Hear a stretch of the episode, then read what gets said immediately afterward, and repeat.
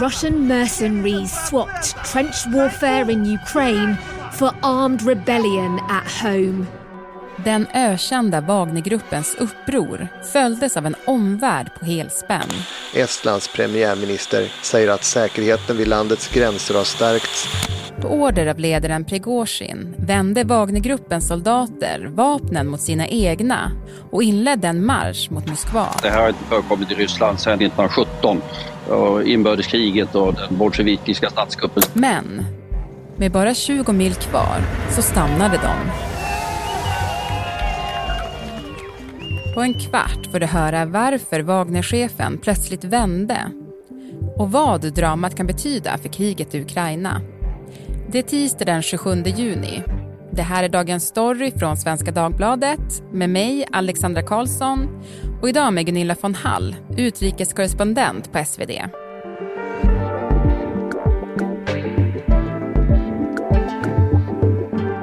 Du Gunilla, det har ju varit, eller det blev ett väldigt intensivt midsommarfirande där det inte var så mycket dans utan mer sitta med telefonen och följa det som hände i Ryssland. Det var ju verkligen en ja, men surrealistisk händelseutveckling. Ja, det var det verkligen. Jag tror hela världen togs på sängen av det här och var chockade. I Ryssland inte minst var man chockad och väldigt orolig över vad, vad som hände. Man förstod inte. De tog över den här staden då Prigozjins och Wagnergruppens styrkor Rostov vid Don och eh, förklarar förklarade att vi kommer att marschera mot Moskva och det kom ju som en kalldusch och framförallt osäkerheten. Vad är det som händer? Är det här ett försök till statskupp? Jag tror att hela världen höll andan. Mm. Men som du är inne på, alltså i centrum här står ju då Wagnerchefen Prigozjin och vi har gjort flera avsnitt om honom i den här podden. Han är ju då chef för den ökända Wagnergruppen som du är inne på där. Men om vi bara skulle liksom recapa lite grann, vad var det som gjorde att han började den här marschen mot Moskva? Alltså, de har ju haft en konflikt eh, en längre tid. Från början är ju Prigozjin och Putin nära vänner sedan över 20 år tillbaka. Men Prigozjin har ett problem med den ryska försvarsledningen. Och den här konflikten har liksom djupnat för att Prigozjin menar att hans styrkor är de som gör mest i kriget i Ukraina.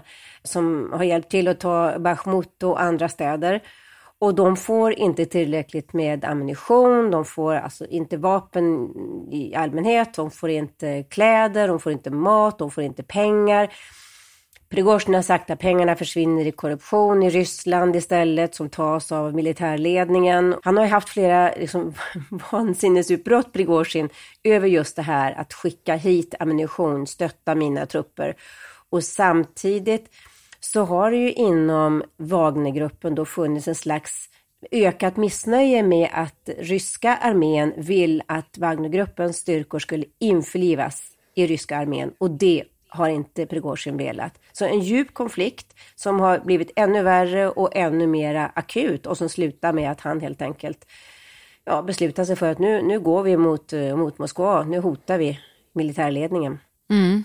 Men det är ju ändå är ofattbart. Ja, det är absurt alltså hur han gjorde det här och många trodde ju att ja, okej, okay, nu går de mot Moskva, men det är ändå inte eh, Putin som kommer att vara hotad, för han har inte direkt något otalt med presidenten själv. Men däremot så, det blir ju liksom en stor oro i hela landet. Här visar jag att det finns en spricka och det finns liksom, det är inte ett enat land och det gör ju att hela grunden skakar. Det finns ju lite oklara uppgifter om hur många de här Wagnersoldaterna var som deltog i det här. Men vad tänkte de åstadkomma eller vad var målet för dem? Ja, det är en bra fråga och alla undrade ju, det kan ju inte vara i gruppens, Wagnergruppens, Prigozjins intresse av att skapa ett kaos i Ryssland och därmed skulle då Ryssland förlorar kanske Ukraina och behöver dra sig tillbaka. Det här är ju stora starka nationalister i Wagnergruppen och Prigozjin.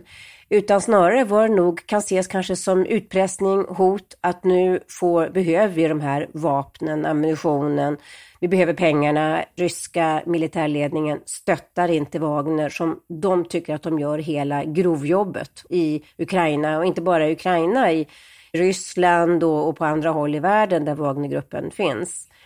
Så att man kanske snarare ska se det som ett hot, en utpressning än som ett, en, en, en riktig statskupp eller försök till statskupp.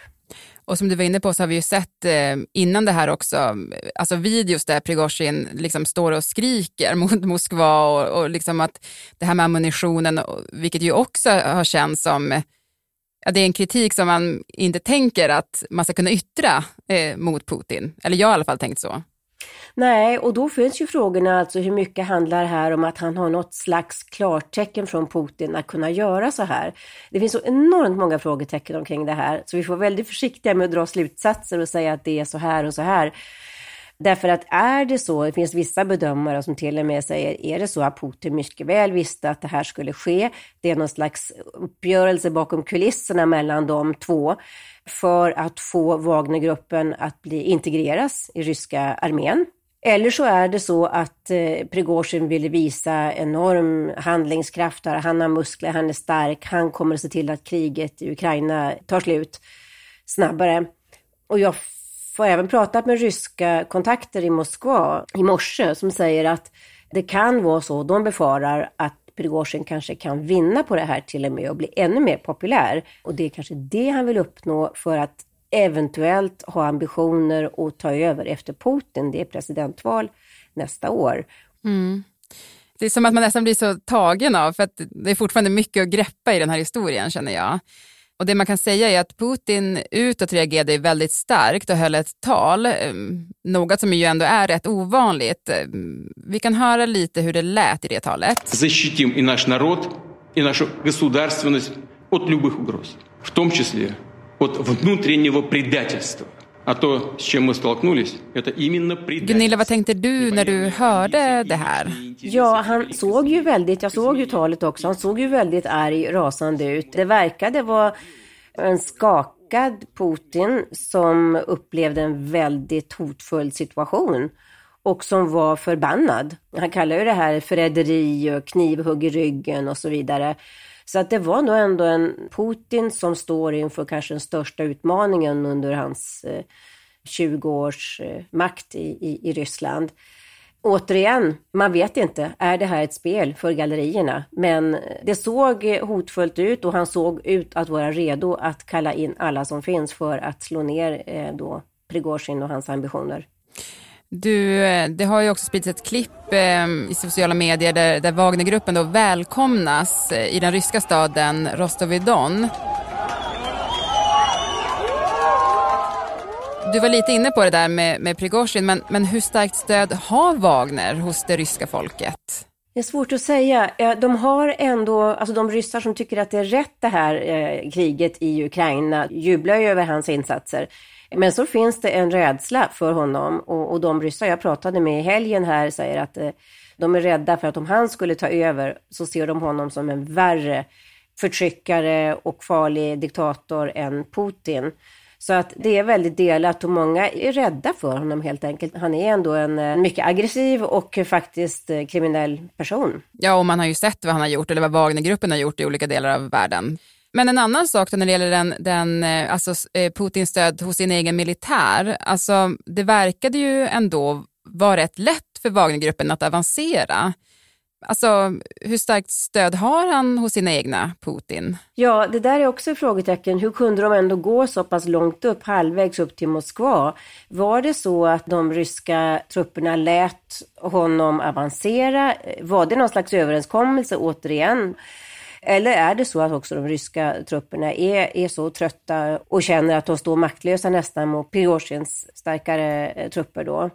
Men det är sant att de kunde gå ganska fritt framåt. Och då återigen väcks tanken att var det här någonting som var överenskommet? För att sen har ju Prigozjin kommit väldigt lätt undan. Åtalet lades ju ner på en gång. Nu får han åka till Belarus. Ingen vet var han är just nu och eller som han är på väg till Belarus. Kommer han ändå spela en roll bakom kulisserna? Fortsätter han att styra Wagner? Alltså frågetecknen är extremt många. Mm. Ja, det är fortfarande väldigt mycket vi inte vet. Men liksom precis, fortsättning på den här historien var ju då att man avancerade och sen 20 mil från Moskva så bara blåstes det av. Ja. Och den frågan som hänger kvar är ju då, vad var det som hände? Ja, mycket märkligt. Och det, det vet jag de ryssar jag pratade med också i, i lördags mejlade, vi pratade på Telegram och de mejlade och sa att nej, men det här är inte sant. Är det Lukasjenko, har han kommit och spelat en roll här från Belarus? Det var ingen som såg det hända. Det fanns liksom inte på agendan. Kanske att Putin och, och, och Prigozjin skulle prata, men att Lukasjenko kommer in som någon slags medlare. Så enorm förvåning och som du säger, de kom dit, de var liksom eh, beväpnade till tänderna och så bara lägger de ner. Mycket, mycket mm. konstigt. Ja, men det som har kommunicerats då det är ju att Belarus diktator Lukasjenko kom in och medlade mellan Prigozjin och Putin. Bara det är ju för mig ett helt bisarrt inslag i det här. Men det ska i alla fall ha gjort att Prigozjin gått med på att avsluta sin marsch mot Moskva. Och vad är det exakt vi vet om det här avtalet då, eller uppgörelsen som gjorde att, att Prigozjin och Wagner faktiskt inte gick ända in till Moskva? Väldigt svårt att säga vad som ingår i det här avtalet. Man vet nu bara är att han, åtalet lades ner och sen sa Lukasjenko att nu får du komma till Belarus. Och vad han ska göra där är, är oklart. Det kan vara så, som det spekuleras om, att han tar med sina Wagnerstyrkor, en del av dem, in i Belarus och därifrån kan attackera Ukraina norrifrån, alltså mot, mot Kiev-regionen. Den faran finns. För att man ska inte glömma Belarus är helt i händerna på Ryssland. De här tre har liksom gemensamma intressen, Ryssland, Belarus och Prigozjin, att de vill eh, ta över Ukraina. Men, men, som du var inne på där, alltså Putin har ändå kallat Prigozjin för förrädare och direkt då har han nu gett honom amnesti. Alltså min bild av Putin är ju inte en man som lätt glömmer oförrätter. Varför får Prigozjin amnesti trots att han har gjort det här? För att, tror jag, Putin är väldigt beroende av Wagnergruppen fortfarande. Man ska inte glömma att det är de som till stor del har gjort att Ryssland har militära framgångar på slagfältet. De Wagnerstridarna, de kom ju från, från fängelset, eh, många av dem, och den typen av motiverade soldater eh, har inte ryska armén, tror jag. Idag är Putin beroende av Wagner. Den dag som det här kriget då kanske tar slut, då tror jag Prigozjins, eh, kanske hans dagar är räknade. För han kanske ändå mm. ses som en förrädare efter vad som hände i lördags, för att det skadade ändå Putins bilden av honom som en, som en stark eh, ledare som, som ingen ifrågasätter.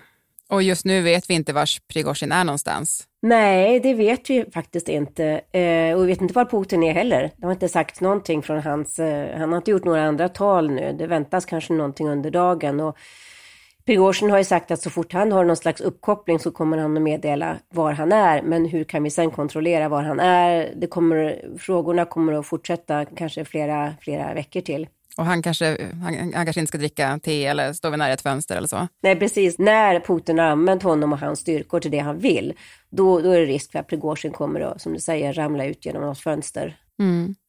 Men om vi vänder blicken mot Ukraina då. Man måste ju därifrån ha sett ett potentiellt kuppförsök i Ryssland som en enorm chans. Men hur påverkar det här kriget nu då, att, att det här blåstes av ändå rätt snabbt? Ja, jag tror att från Ukraina, man var ju hoppfull och Zelenskyj var ju väldigt hoppfull i lördag, så nu faller det samman och nu kan vi vinna det här kriget, ta tillbaka hela de ockuperade områdena.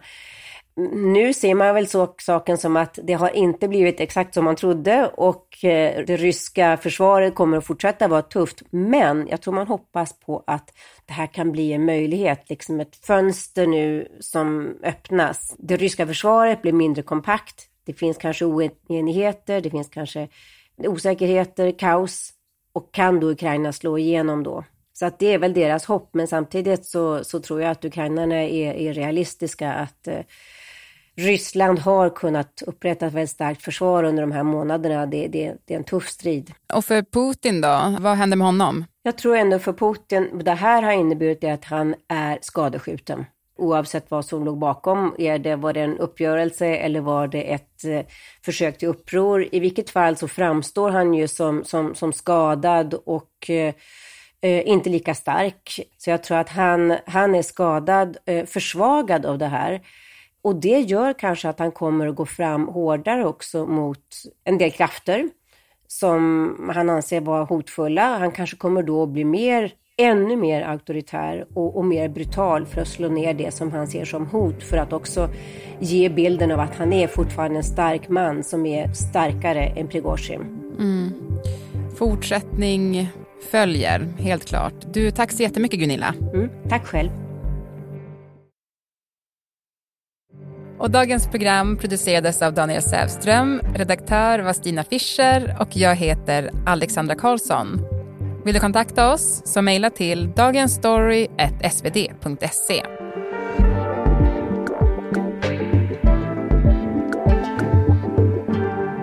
Och klippen i programmet kom från The Guardian, Sky News, Sveriges Radio Ekot och SVT Nyheter. Och musiken var Valkyrieritten med London Philharmonic Orchestra.